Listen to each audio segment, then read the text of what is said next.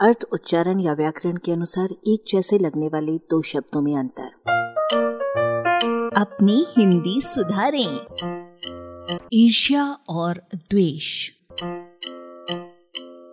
इन दो शब्दों में आपस में काफ़ी प्रेम भाव है।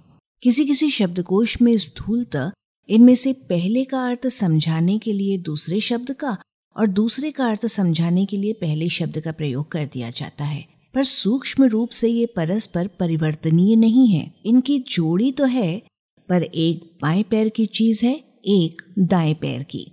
ईर्ष्या के मूल में ईर्ष्य धातु है, जिसका अर्थ है डाह करना, दूसरों की उन्नति देखकर असहिष्णु होना।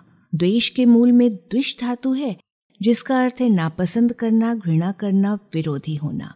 अनुवाद के नज़रिए से पहले शब्द के लिए अंग्रेज़ी में एनवी और जेलसी है और दूसरे शब्द के लिए इलविल और मेलिस है। ईर्ष्या किसी की सफलता को सहन न कर पाने की वृत्ति है। ईर्ष्या करने वाला व्यक्ति दूसरे का उत्कर्ष देखकर जलता है, वो अन्य मनुष्य की संपन्नता और उन्नति से प्रसन्न नहीं हो पाता।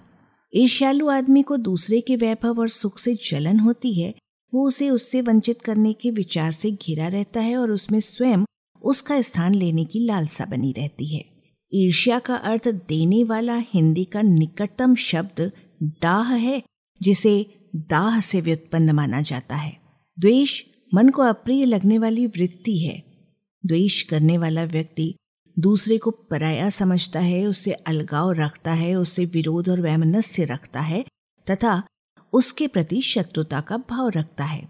द्वेष के कारण मनुष्य दूसरे का बनता हुआ काम बिगाड़ देता है, वो उसे नुकसान पहुँचाने की कोशिश करता है। द्वेष का शिकार हुए आदमी में अनिच्छा, अरुचि, घृणा चिड़ जुगुप्सा, दुर्भावना, द्रोह, मात्स्य, विरोध, विभत्स, वैमन्य और वैर आदि का वास होता है।